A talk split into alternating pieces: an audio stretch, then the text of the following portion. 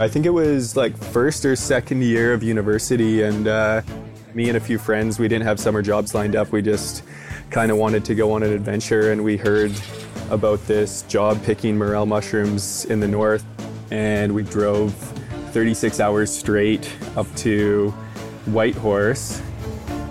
One of our first interactions was with some guy that was like carrying a, a, bucket in one hand and a shotgun over his shoulder on the other hand. He said, This is my patch, like, you guys better get lost.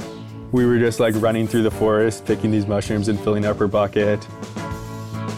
Price of morels was the highest it's ever been. And so when we first arrived, I think we were getting paid like 12 bucks a pound, which is really unheard of.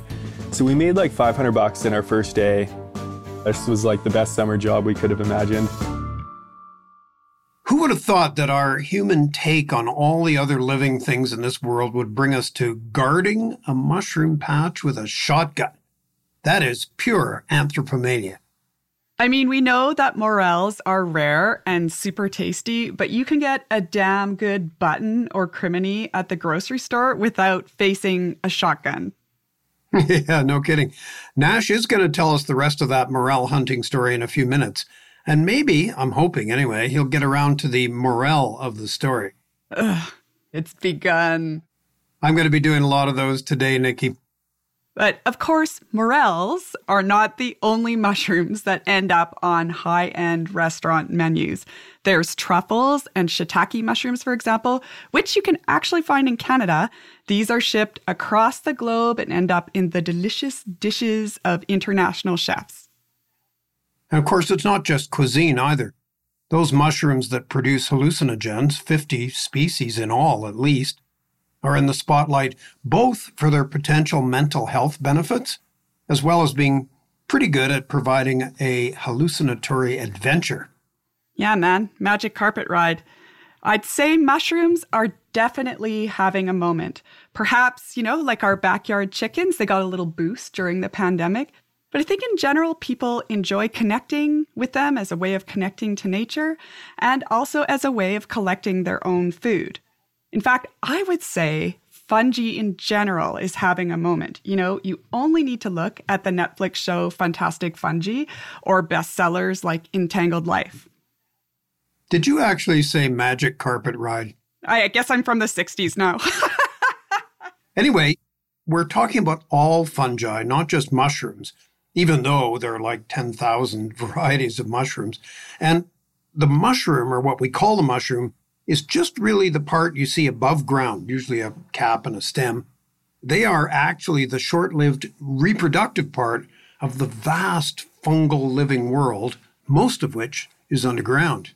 Yeah, and I don't think we can emphasize enough just how vast this kingdom is. It also includes things like molds, you know, that you find on your bread, also yeast that you find in your bread. They also have a dark side, of course poisonous mushrooms, black mold. And you know, some scientists are actually concerned these days about a possible future pandemic. Fungi are everywhere, man. Fungus are among us. Oh, God. I have better lines coming up. And they literally are in our guts. Without fungi, no cheese, no beer, no bread right? I'm starting to think it's a fungus world and we are just living in it. And actually, the cool thing is that we're continually learning new things about it. So if you don't already think the fungal kingdom is amazing, guaranteed you will by the end of this podcast. That's right. Along with Nash's story, we're also going to get an artist's take on the world of mushrooms. Now, after listening to her describe mushrooms, you will never see them the same way again. Or I should say, you will never smell them the same way again. We're going to start with a recent study that made headlines around the world because it suggested fungi may be able to communicate using words. Researchers connected electrodes to fungi and recorded the rhythmic electrical impulses transmitted across what's called the mycelium, then they tried to categorize them and figure out how they differed. And before we tell you the results of that study, let's clarify what mycelium actually is. And for that, we're bringing in our first guest, Rob Dunn. I'm Rob Dunn. I'm a professor in the Department of Applied Ecology at North Carolina State University, and I study daily life. And so sometimes that's sourdough bread, sometimes that's what lives in people's pillows. In other cases, it's backyards, but, but often it's microbial. Mycelium is the network fungi use to take hold of the world. So they can't walk, and instead they use this mycelium to grow, to move. And it's through mycelium that they absorb nutrients. It's that mycelium that connects them to other species. And so, very often, if you're in a forest and you lift up the leaves from sort of the forest floor, you'll see this kind of white connective tissue. It looks almost as though, you know, the forest has veins, and in, in a very real sense, it does. Those veins are the connective tissues of the fungi that, that weave between leaves, that weave leaves to each other, and that allow fungi to extract nutrients from everything they're in and among. I love that description veins. I've been pulling up logs my whole life, and you can see it this web of mycelium. It kind of looks like that gauze, you know, that you buy at Halloween that you kind of stretch apart to make spider webs out of. And now I'm feeling bad because I feel like I've been interrupting a lot of important conversations. I guess conversation to me, anyway, is a stretch. The researchers recorded different patterns of electrical pulses and said they found up to 50 different words that fungi use to communicate. It sounds incredible, and it is. I think the most interesting thing about this study is it asks us to rethink how organisms communicate using sort of the, the words that we as humans would use to describe our own communication. We know that fungi communicate with the trees with which they interact. We know that fungi communicate with the ants that grow them. And they do so using specific signals. Those signals are word like. But I think what's even more exciting is if we think about these interactions in this way, that we have to acknowledge that there are these word like signals being exchanged among species all the time around us, and not just fungi. And so ants are exchanging with each other via these word like signals. Termites are interacting with each other. The bacteria on your body are interacting with each other using these word like signals. And so I think the broader conclusion that emerges from that study is that if, if we use the metaphor of words and language to think about these signals, that there's this entire universe of communication that, that we're very blind to that, that's happening all around us. And in some places, it's relatively simple. You know, some species use just a few words, and in some species, it's very, very complex. And I think it's clear that in fungi, that communication is very, very complex. But I think the, the key take home is that this signaling among species is far more complex and beautiful than we tend to imagine it to be.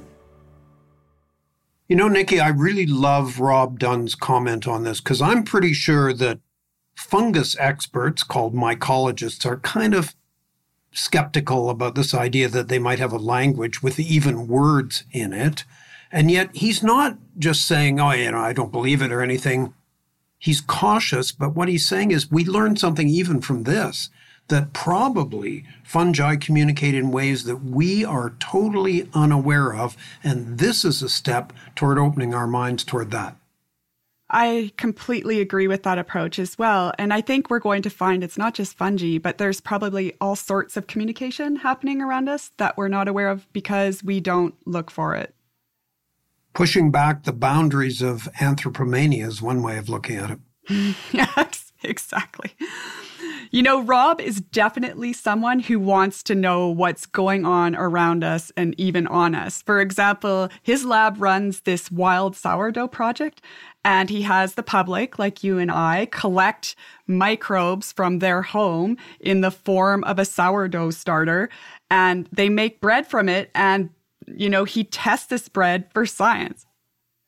He's also really interested in getting to know the microbes on our body. So, for example, he's had citizen science projects where you sample your navel and your armpit, you know, all the nice, dark, sweaty parts of the body.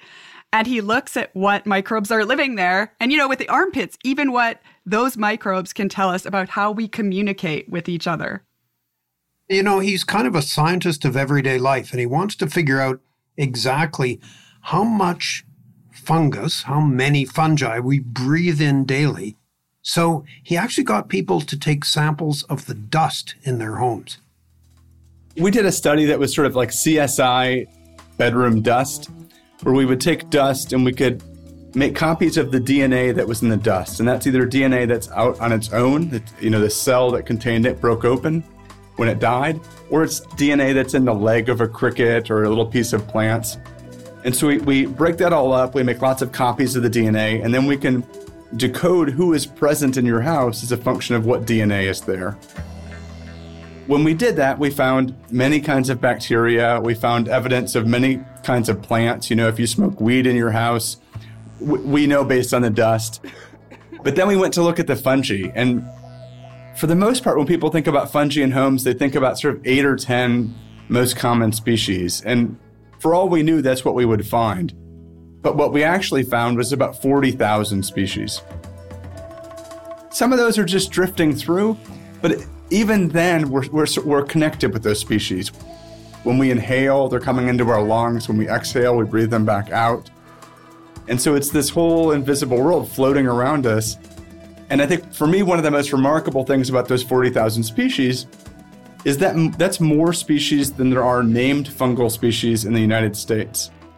It also speaks to how unknown this fungal world is. You know, when you're inhaling, not only are you inhaling fungi, you're un- inhaling unnamed fungi. So, to be clear, most of the time it's pretty benign to inhale some fungi, even though the estimates are we all breathe in about a thousand different spores every day. And remember, each spore could potentially grow into a fungus. But most of the time it's fine. We breathe them out, like he said. Sometimes, though, it could be risky if it's something like black mold. You absolutely do not want that. But I think the key here is that there are definitely many, many fungus among us. Another person who found fungi where she didn't expect them is Diane Borsato. She's an artist and a funginatic, and she has a book coming out in fall 2022 called Mushrooming. It's gorgeous. It's about her many years foraging for mushrooms and her research on more than 100 mushroom species. You know, Mushrooms are tricksters. They surprise me all the time. I was trying to buy a house in Toronto a few years ago, looking at houses I could afford, and I found a whole bunch of um, domestic cups, they're called, growing out of the tiles uh, in someone's basement. Definitely freaked out the realtor because I was so excited. okay, yeah, this is what Rob was talking about. Fungi are everywhere. That mushroom that Diane found was Peziza domiciliana, which is a fungus that grows on rotten wood and drywall, plasterboard, damp cellars, and basements. It's a flat, brownish mushroom with edges that sort of curl up. Probably not a good sign for the quality of the house. Oh, you're forgetting something, Nikki. The Toronto real estate market. Are you kidding? A few mushrooms in the, you know, on the bathroom floor in the basement? I'm going to offer over asking for something like that, man. It's actually a bonus because you can eat that fungi when you're house poor. And you will be if you're in the Toronto real estate market. Anyway, bathrooms are not usually where Diane finds mushrooms. She likes to speak of the quiet hunt, moving through the forest slowly with an eye out for mushrooms that hidden world, or largely hidden, weird and wonderful, colorful forms. It's a kind of biological treasure hunt.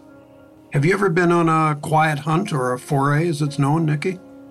You know what this reminds me of is going on the Labrador Tea Trail with my parents at this campground we always used to go to when I was young.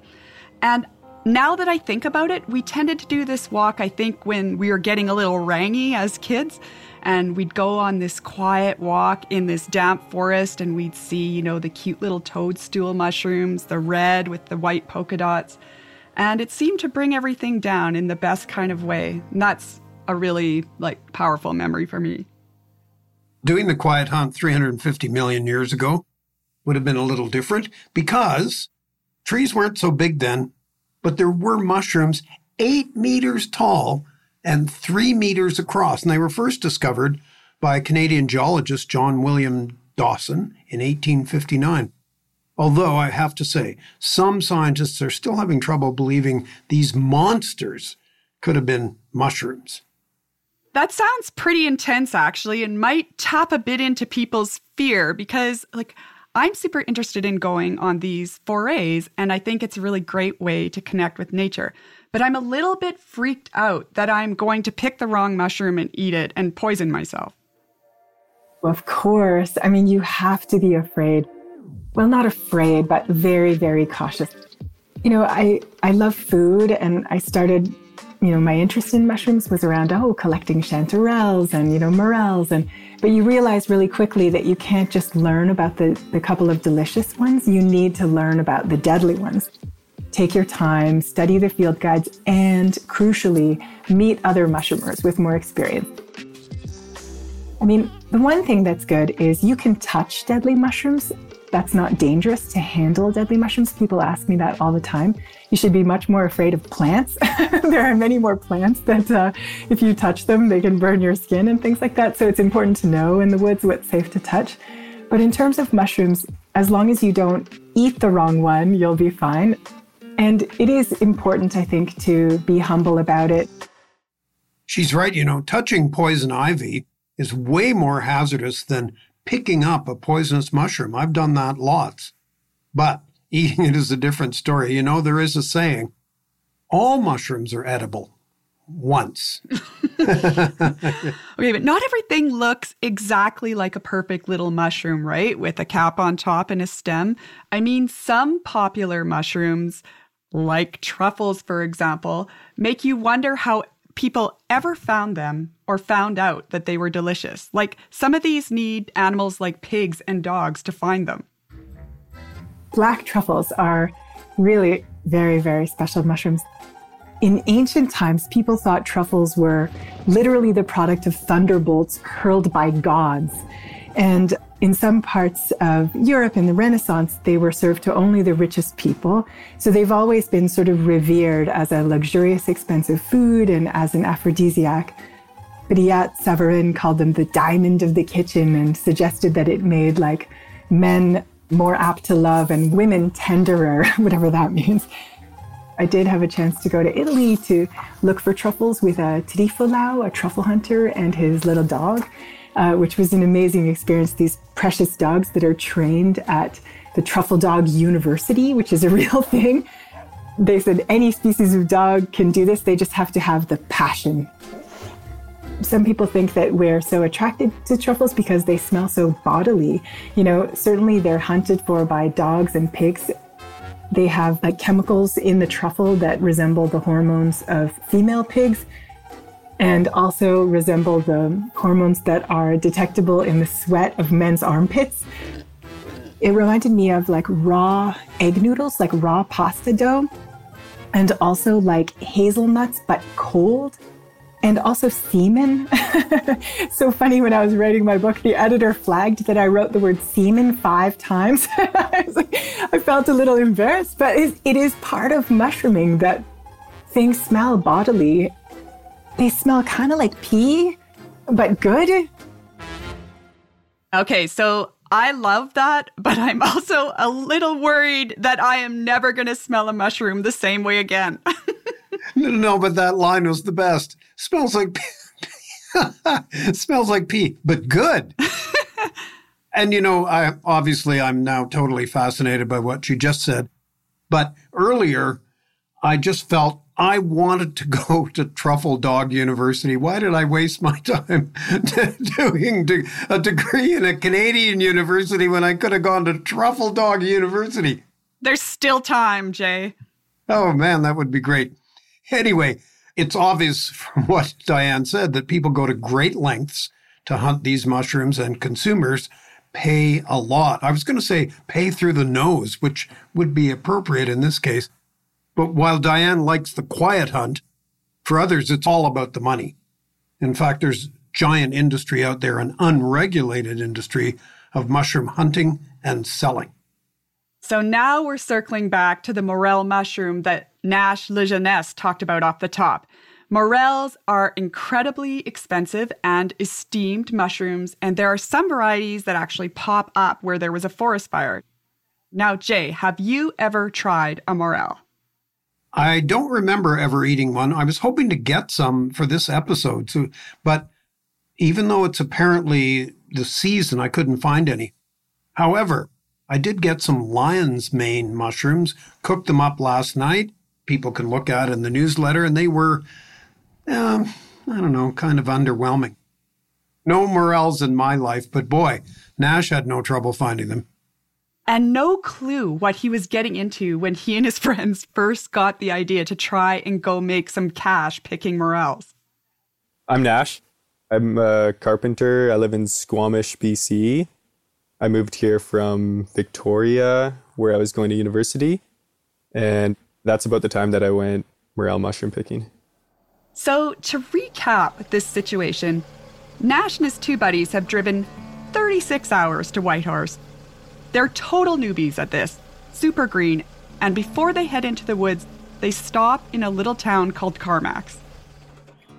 It's a very small town, so it was very obvious that there was something going on. There was a lot of people, like a huge influx of pickers and buyers there. Everyone was driving around, you know, with their their lifted trucks and their like roof racks full of like jerry cans and morel baskets, these like fruit baskets that you use. In Carmacks that year, there was probably like 500 other pickers at camp. And then we were in a huge burn. So, you know, everyone would kind of spread out from the place where you got dropped off.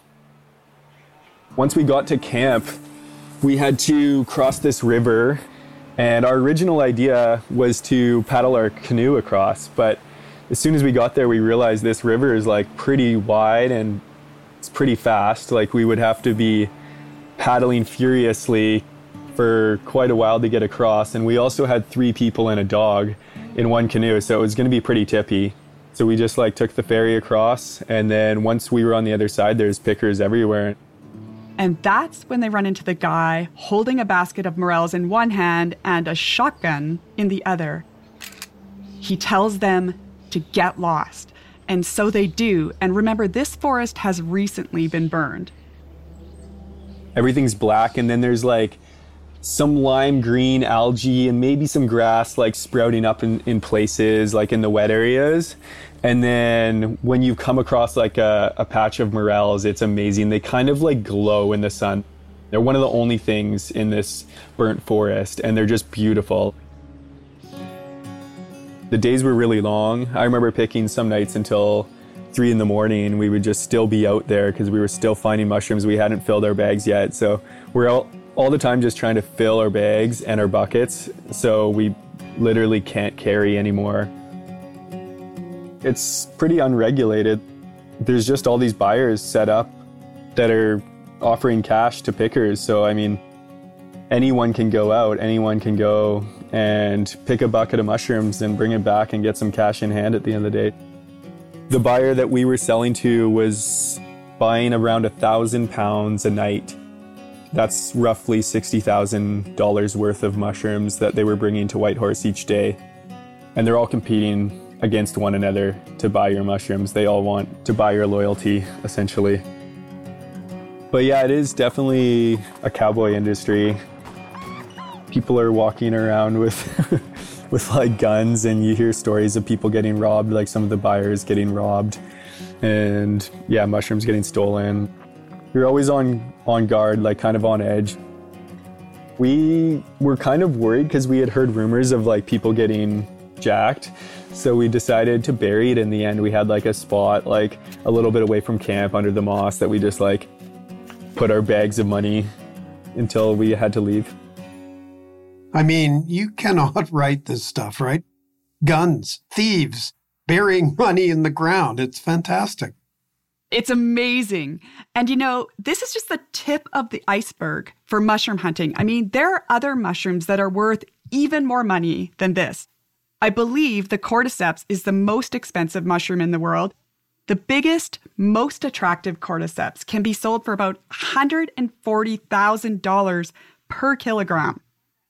That's actually incredible. But you know, if people knew where the cordyceps mushroom came from, they might not be willing to pay the top dollar like that. This is the mushroom that invades the body of an insect host.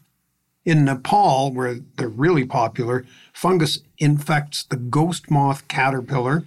The mycelium, the network, grows inside the caterpillar and kills it. Then the fungus bursts out of the dead caterpillar's head and sticks straight up. A hint of its uh, popularity as a human food. You can find that in its informal name, Himalayan Viagra. Woo! Yeah, well, you know, not sure whether to believe the, the hype or not. There's only one way to know for sure. Thank you for pointing that out, Nikki. This type of cordyceps is only found in the Himalayas at high altitude, and they come out in the early spring. And the locals, even school kids, go out and try and pick them, and they're down on their hands and knees. Really hard work, but really big money. So, I guess now I want to ask you: Would you? You asked me about morels. Would you eat cordyceps? I'm not sure. It would really depend on how I'm supposed to ingest them, I think. I mean, if I'm just like sort of crunching them off the end of a caterpillar butt, it's sort of less appealing to me than perhaps a nice tea. But, you know, even if I did want to eat them, they are way out of my price range, kind of like the matsutake or pine mushroom. Now, this is a mushroom that's absolutely revered in Japan. They can go for as much as 1,800 to $2,400 per kilogram having a matsutake feast in Japan is like the ultimate luxury. Like you want to seal a business deal, you do that over a plate of a matsutake. Or if you want to give a very impressive wedding gift, you give a matsutake. You know what? If you're going to celebrate a marriage, surely the Himalayan Viagra would be better. Yeah, right. And if you're curious about their taste and smell, well, to me, it's almost like a flowery soap, the smell. Very, very different from what you might associate with like earthy, dirt smelling, um, you know, white or cremini mushrooms. These are beautiful mushrooms. You know, you might have one and be so lucky. you know, I can buy one in Toronto from a local Japanese store uh, once a year, and I'll slice it very thinly and have it with, you know, rice and soy sauce and sesame oil and Japanese ingredients. And it's just like a luxurious delight you know, there are haiku written about these mushrooms and books written about them. A famous Anna Tsing book, uh, The Mushroom at the End of the World. They're the subject of many stories and mythologies and poetry and, you know, certainly recipes and things like that. It's a mushroom that really has captured everyone's imagination. You know, Nikki, we can't talk about mushrooms without talking about the magic kind. I'm pretty keen to dive into this actually because magic carpet ride comments aside, I think there is the potential for psilocybin, which is the psychoactive ingredient in mushrooms, to really help a lot of people. That's right. And it actually is about time. While psychedelic therapy goes back pretty far, research on it was halted in the 60s. No scientist could work on it. Nobody could prescribe it. Social and political pressure. It was the largely the American quote unquote war on drugs. It's really too bad, right? I think that was a big setback, though there have been advocates all along that time. Renowned mycologist Paul Stamets wrote the book Psilocybin Mushrooms of the World, and he's a big advocate of their mind enhancing effects. And of course, many cultures have used psilocybins for thousands of years. But back to the science, Jay. Where are we at with that? So, psilocybin treatment is being tested right now widely for its effects in so called microdoses for a variety of mental health issues. And so far, there's promise for depression, anxiety, stress, but it's still very early days. And at this point, we're not really sure how much impact mushrooms might have, but I would say we're much closer to finding out than we were a few years ago. So imagine that too, Nikki mental health benefits. You know, I'm excited about that. I've watched some friends struggle, and for me, this is exciting and holds a lot of promise. It does make me wonder, though. So, we have fungi we can use to help our brains. They're on us, they're in us. Do they kind of have a spell cast over us? Like, do they control us in some ways, or do they simply just rule the world? I asked Rob Dunn about this when we were talking about using yeast to brew beer. It depends how you measure success. If you measure it numerically, there are far more yeast cells in a bottle of beer than there are humans on Earth. And so clearly the yeast have won. You know, they manipulated us in such a way as to produce near infinite quantities of their relatives and descendants.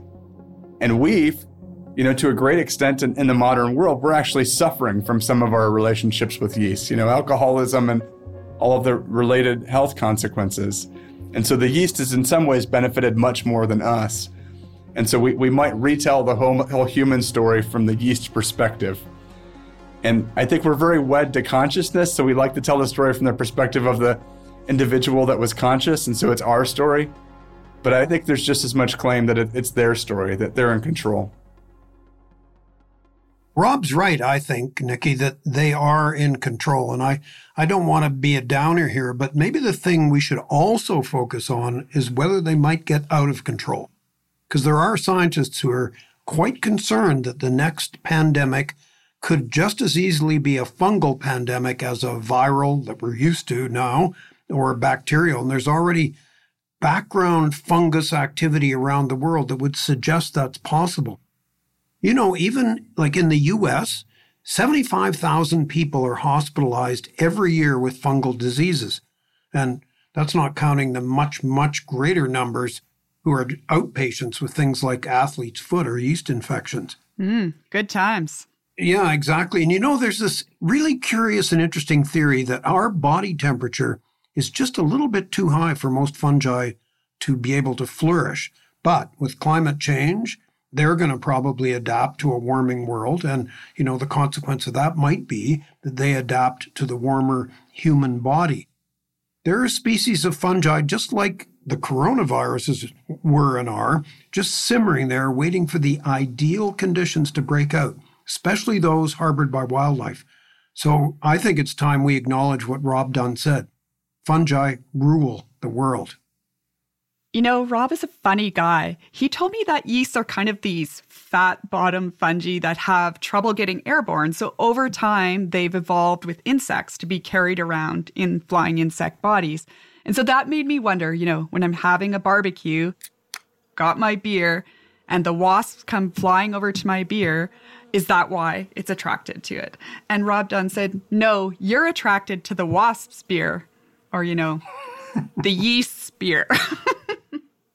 So, you know, really that is it. That that's what I've taken away from this episode that just the activities of daily life, the things that you inhale, the things that you taste, the things that you smell, you know, like um, sweat, semen, anything, they all have a connection to fungi. And boy, I, I just think if if this isn't anthropomania, I don't know what is. And you know, think about what we the stories we heard: adventure, danger, art, science, and a funny guy. I hope you noticed I did not resort to the cheapest fungus joke ever. I said funny guy. With that, we end our fungus puns. This is the last episode of the season. Thank you so much to today's guests, Rob Dunn, Diane Borsato, and Nash Lejeunesse. Check out our show notes for more information on their work. And as always, please leave us a review if you liked the show. You could also give us your feedback in our listener survey or DM us on social at Anthropomania. We're on them all pretty much TikTok, Instagram, Facebook, Twitter. Don't forget to sign up for the newsletter that this time will probably carry a very artistic photo of some lion's mane mushrooms being fried on my stove in a little bit of olive oil. Of course, it has a ton of extra episode content and fun behind the scenes stuff of our show as well. You can sign up on the website anthropomania.com. And thank you all for listening. It's been really fun, and uh, Nikki and I appreciate the fact that you're out there listening to Anthropomania. And hey, if you have any ideas or suggestions for season three, we'd love to hear. Get in touch. Bye. Bye.